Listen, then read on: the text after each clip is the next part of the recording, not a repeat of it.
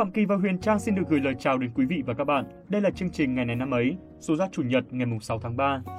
Chương trình của chúng tôi hiện có mặt trên YouTube, Mocha và các nền tảng podcast. Hy vọng rằng chương trình sẽ là lựa chọn của các bạn, vừa để giải trí, vừa thư giãn, lại vừa để biết thêm những thông tin bổ ích. Trước khi bắt đầu đến với những nhân vật, sự kiện diễn ra trong ngày này của nhiều năm về trước, thì Phạm Kỳ xin được dành một chút thời lượng của chương trình để mà gửi tới những lời chúc mừng đến các bạn thính giả có sinh nhật trong ngày hôm nay. Chúc cho các bạn sẽ có thật nhiều sức khỏe, may mắn và thành công trong tuổi mới. Còn Trang thì chúc các bạn sẽ nhận được thật nhiều tình cảm yêu thương trong ngày hôm nay nha. Và quan trọng nhất là các bạn hãy luôn tự yêu thương chính bản thân mình thật nhiều. Đó chính là chìa khóa để có được hạnh phúc trọn vẹn đấy ạ. Còn bây giờ, không để các bạn thính giả phải chờ đợi lâu thêm nữa, chúng ta sẽ cùng đến với phần nội dung chính của chương trình ngày hôm nay.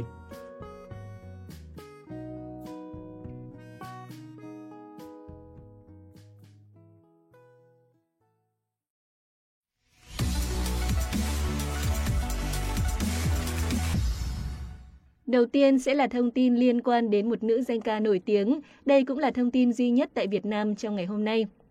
Ngày 6 tháng 3 năm 1945 là ngày sinh của nữ danh ca Khánh Ly. Bắt đầu sự nghiệp ca hát từ năm 1960 gắn liền với các ca khúc của Trịnh Công Sơn. Khánh Ly là một trong những tiếng hát tiêu biểu nhất của dòng tân nhạc Việt Nam. Khánh Ly cũng rất thành công với các nhạc phẩm tiền chiến của nhiều nhạc sĩ khác như Phạm Duy, Trầm Tử Thiêng, Vũ Thành An, Nguyễn Đình Toàn. Nghệ danh Khánh Ly được bà ghép từ tên của hai nhân vật là Khánh Kỵ và Yêu Ly trong Đông Chu Liệt Quốc. Ngoài ra, trước năm 1975, bà còn được mệnh danh là Nữ Hoàng chân đất. Khánh Ly sinh ra tại Hà Nội, tên thật là Nguyễn Thị Lệ Mai, cũng có khi cô lấy tên Phạm Thị Lệ Mai theo họ Phạm của người cha dượng. Năm 1956, Lệ Mai theo mẹ di cư vào miền Nam. Khi còn ở Hà Nội, lúc chưa tới 9 tuổi, Khánh Ly đã tham dự một cuộc thi hát nhưng không được giải gì. Cuối năm 1956, lúc mới 11 tuổi, Khánh Ly một mình vào Sài Gòn tham gia cuộc thi tuyển lựa ca sĩ nhi đồng do Đài Pháp Á tổ chức và đoạt giải nhì. Năm 1962, Khánh Ly thực sự bước chân vào sự nghiệp ca hát. Cô hát cho phòng trà Anh Vũ trên đường Bùi Viện, Sài Gòn. Cuối năm đó, cô chuyển lên sống tại Đà Lạt và hát cho các phòng trà ở đó. Năm 1964, Khánh Ly gặp nhạc sĩ Trịnh Công Sơn, lúc đó còn chưa nổi tiếng. Ông mời cô về Sài Gòn biểu diễn. Vì không muốn rời Đà Lạt nên Khánh Ly từ chối lời đề nghị của nhạc sĩ. Năm 1967, cô tình cờ gặp lại Trịnh Công Sơn tại Sài Gòn và từ đó, Khánh Ly cùng với Trịnh Công Sơn đã trở thành một hiện tượng của tân nhạc Việt Nam. Khánh Ly và Trịnh Công Sơn đã có những buổi trình diễn ngoài trời không công và không thù lao cho sinh viên tại quán văn, mà theo Khánh Ly, đó là một quán lá sơ sài dựng trên một nền gạch đổ nát, nằm trên bãi đất rộng sau trường Đại học Văn khoa Sài Gòn. Họ tiếp tục trình diễn khắp nơi ở miền Nam Việt Nam, nhất là trong sân cỏ trường đại học, nơi Khánh Ly được mệnh danh là nữ hoàng chân đất hay nữ hoàng sân cỏ. Khánh Ly chính là ca sĩ Việt Nam đầu tiên tổ chức show diễn của riêng mình. Về biệt danh nữ hoàng chân đất, theo lời thuật lại của Khánh Ly, khi chưa có kinh nghiệm ca hát và lần đầu tiên xuất hiện trước một đám đông khoảng 1.000 người, Khánh Ly đã không giữ được bình tĩnh và đứng không vững, phải vịn vào vai của Trịnh Công Sơn. Trịnh Công Sơn nói rằng, bỏ tay ra và đừng hát cho nghiêm chỉnh. Vì run quá nên Khánh Ly cởi bỏ đôi giày cao gót và đứng trên đất. Nhờ đó, cô có thể trình bày hết 30 đến 40 bài hát của Trịnh Công Sơn trong một đêm. Khánh Ly kể về thời kỳ những năm 60 cơ cực, đòi khổ nhưng đầy hạnh phúc ấy như sau. Thực sự tôi rất mê hát, không mê hát thì tôi không có đủ can đảm để đi hát với anh Sơn 10 năm mà không có đồng xu các bạc nào. Thời ấy tôi phải chịu đói, chịu khổ, chịu nghèo, không cần biết đến ngày mai, không cần biết đến ai cả mà vẫn cảm thấy mình cực kỳ hạnh phúc, cảm thấy mình được sống khi hát những tình khúc của nhạc sĩ Trịnh Công Sơn. Từ năm 1967 đến 1975, Khánh Ly hợp tác với nhiều hãng đĩa tại Sài Gòn, thu âm nhiều bài hát trong các đĩa nhạc của các hãng đĩa Việt Nam. Năm 1968, Khánh Ly mở hội quán cây tre ở Đa Cao, Sài Gòn. Đây là nơi tụ họp của các văn nghệ sĩ và các sinh viên học sinh yêu văn nghệ, yêu tiếng hát của Khánh Ly. Đây cũng chính là nơi tổng phát hành của những cuốn băng nổi tiếng Trịnh Công Sơn, Khánh Ly hát cho quê hương Việt Nam. Sau năm 1975, Khánh Ly rời Việt Nam và định cư tại California, Hoa Kỳ. Cô vẫn tiếp tục tham gia các dự án âm nhạc ở nhiều nước khác nhau. Năm 1996, đài truyền hình NSK ở Nhật Bản đã chọn Khánh Ly là một trong 10 nhân vật nổi tiếng để làm phim tài liệu về cuộc đời và gia đình Khánh Ly. Hiện nay, Khánh Ly vẫn tiếp tục sự nghiệp ca hát của mình và hoạt động như một ca sĩ hải ngoại.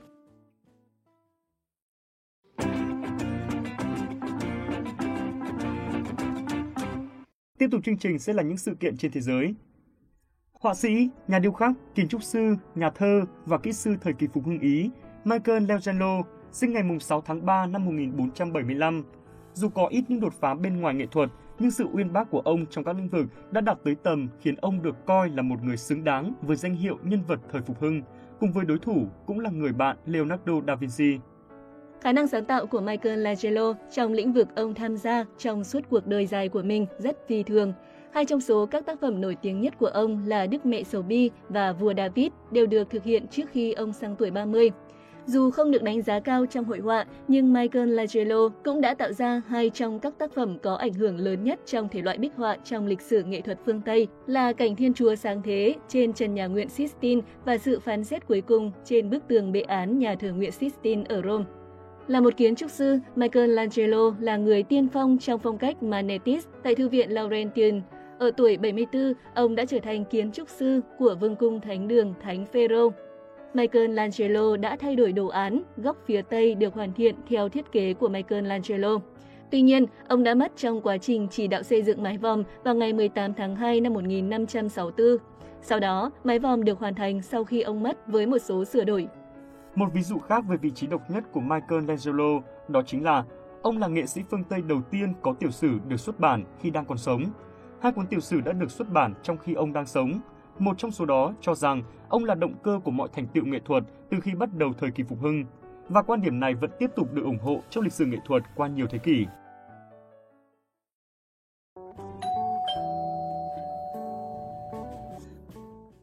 Chúng ta cùng chuyển sang thông tin tiếp theo là một trong những thành tựu vĩ đại nhất trong ngành hóa học, bảng tuần hoàn các nguyên tố hóa học đã được nhà hóa học người Nga Dmitry Mendeleev công bố ngày 6 tháng 3 năm 1869, đúng 153 năm trước đây. Đến giữa thế kỷ 19, giới khoa học mới chỉ khám phá được 63 nguyên tố hóa học. Trước khám phá của Mendeleev, có một số học giả đã từng tìm cách sắp xếp các nguyên tố theo một phương thức hợp lý. Tuy nhiên, phải đến năm 1867, Dmitry Mendeleev một giáo sư của trường đại học Saint Petersburg sau khi nghiên cứu về một số tài liệu cơ bản có tên gọi là các nguyên tắc hóa học đã đưa ra kết luận rằng thuộc tính và trọng lượng nguyên tử của các chất hóa học có sự liên quan theo một cách nhất định. Căn cứ theo kết luận này, năm 1869, ông đã tập hợp được một bảng được gọi là thí nghiệm về hệ thống các nguyên tố dựa trên trọng lượng nguyên tử và sự tương đồng hóa học. Ngày 1 tháng 3, ông đã gửi bảng này đi in, đồng thời cũng gửi bản sao cho các đồng nghiệp người Nga và ở nước ngoài. 4 ngày sau, ông công bố định luật tuần hoàn trong một bài báo đăng trên tạp chí Hội hóa học Nga. Trong bài báo này, ông miêu tả định luật mà ông khám phá như sau. Các nguyên tố, nếu được sắp xếp theo trọng lượng nguyên tử của chúng, sẽ thể hiện các thuộc tính tuần hoàn một cách rõ ràng. Sau đó, Mendeleev đã dành thêm 2 năm nữa để hoàn thiện hệ thống tuần hoàn của mình – Ông đưa ra các khái niệm chu kỳ và nhóm nguyên tố, vị trí của mỗi nguyên tố trong bảng, chỉnh sửa khối lượng nguyên tử của một số nguyên tố, dự báo sự tồn tại của một số nguyên tố mới và miêu tả các thuộc tính của chúng. Năm 1871, ông đã đưa ra định nghĩa cuối cùng về định luật tuần hoàn và một phiên bản hệ thống các nguyên tố gần giống như hệ thống ngày nay. Định luật tuần hoàn của Mendeleev đã trải qua những thay đổi nhất định và đã được bổ sung nhiều nguyên tố mới, trong đó có cả những nguyên tố được tổng hợp nhân tạo. Đến đầu năm 2019, đã có tổng cộng 118 nguyên tố hóa học có tên trong bảng tuần hoàn, trong đó có 3 nguyên tố mới được bổ sung năm 2016. Định luật tuần hoàn của Mendeleev đã được thế giới công nhận như một trong những trụ cột của ngành hóa học, lý thuyết sau những khám phá về các nguyên tố mà ông đã từng dự đoán. Năm 1900, nhà hóa học William Ramsay, người sau này được trao giải Nobel, đã gọi bảng tuần hoàn nguyên tố hóa học của Mendeleev là sự khái quát hóa vĩ đại nhất trong ngành hóa học. Năm 1882, Hội Khoa học Hoàng gia London đã trao tặng huân chương Davy cho Dmitry Mendeleev vì những đóng góp cho khoa học của ông.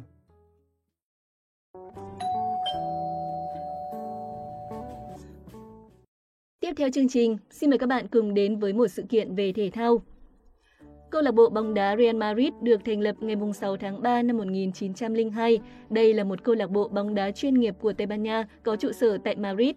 Real Madrid là câu lạc bộ bóng đá xuất sắc thế kỷ 20 của FIFA và được đánh giá là đội bóng vĩ đại nhất mọi thời đại. Từ Real có nghĩa là hoàng gia và đã được vua Alfonso 13 phong cho câu lạc bộ vào năm 1920 cùng chiếc vương miện trong logo của đội.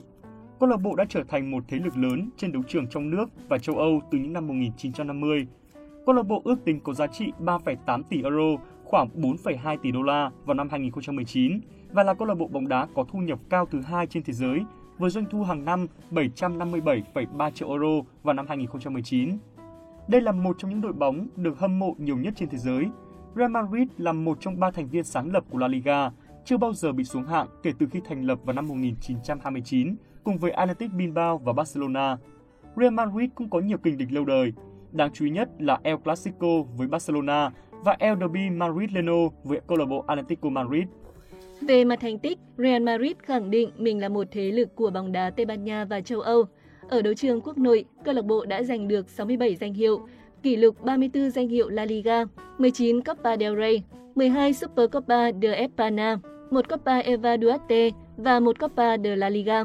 Trong các giải đấu châu Âu và thế giới, Real Madrid đã giành được 26 danh hiệu, kỷ lục 13 danh hiệu cúp C1 châu Âu, UEFA Champions League, 2 cúp UEFA, 4 siêu cúp UEFA. Họ cũng giành được kỷ lục 7 chức vô địch thế giới cấp câu lạc bộ. Real Madrid được công nhận là câu lạc bộ xuất sắc nhất thế kỷ 20 của FIFA vào ngày 11 tháng 12 năm 2000 với 42,35% phiếu bầu và nhận được kỷ niệm trương FIFA vào ngày 20 tháng 5 năm 2004. Vào tháng 6 năm 2017, Real Madrid trở thành câu lạc bộ giành nhiều chức vô địch Champions League liên tiếp nhất, nối dài vị trí dẫn đầu của họ trên bảng xếp hạng câu lạc bộ của UEFA. Tính đến năm 2020, Real Madrid xếp thứ 3 sau câu lạc bộ Bayern Munich và Barcelona trên bảng xếp hạng này.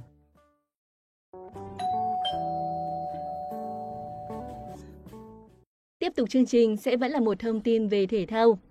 Ngày 6 tháng 3 năm 1999 là ngày mất của cựu cầu thủ bóng đá người Anh Dennis Violet. Ông từng chơi cho Manchester United và Stoke City cũng như đội tuyển bóng đá Anh. Ông đã trưởng thành từ lò đào tạo của United và thi đấu chuyên nghiệp từ năm 1950. Dennis Violet là một tiền đạo hộ công thi đấu cùng với Tommy Taylor cho đội Baby Busby của những năm 1950. Violet đóng góp công sức lớn cho hai chức vô địch của United vào năm 1956 và năm 1957. Sau khi hồi phục chấn thương trên vùng đầu do phải chịu đựng trong thảm họa hàng không Muchen, Violet chứng tỏ giá trị của mình bằng việc ghi được 32 bàn thắng trong 36 trận ở một giải 1959-1960, một kỷ lục cho câu lạc bộ Manchester United. Cả sự nghiệp tại United, ông đã ghi được tổng cộng 179 bàn thắng sau 293 lần ra sân vào tháng 1 năm 1962, Matt Busby khiến giới bóng đá ngạc nhiên khi bán Violet khi đó mới 28 tuổi cho Stoke City với giá 25.000 bảng. Việc ký kết với Dennis Violet được xem là cuộc cách mạng của Stoke City, dù báo chí khẳng định ông chỉ chơi mùa giải cuối cùng tại sân Victoria Ground, sân nhà của Stoke lúc đó. Ông tiếp tục chơi cho Stoke City đến mùa hè năm 1967, khi ông tuyên bố nghỉ hưu sau khi được 66 bàn thắng trong 207 trận. Một thời gian ngắn sau khi rời sân Victoria Ground, ông đã tham gia một số các đội bóng khác trước khi chính thức giã từ sự nghiệp cầu thủ của mình. Thời gian tiếp theo, ông theo đuổi công việc huấn luyện. Ngày 6 tháng 3 năm 1999, ông qua đời tại nhà riêng do bệnh ung thư, thọ 65 tuổi. Ngay sau khi qua đời, ông đã được vinh danh bởi câu lạc bộ Stoke City bằng cách đặt tên một đường phố ở gần sân vận động Britannia theo tên ông. Thông tin về danh thủ Dennis Violet cũng đã kết thúc chương trình ngày này năm ấy hôm nay. Cảm ơn sự quan tâm lắng nghe của các bạn. Xin chào và hẹn gặp lại.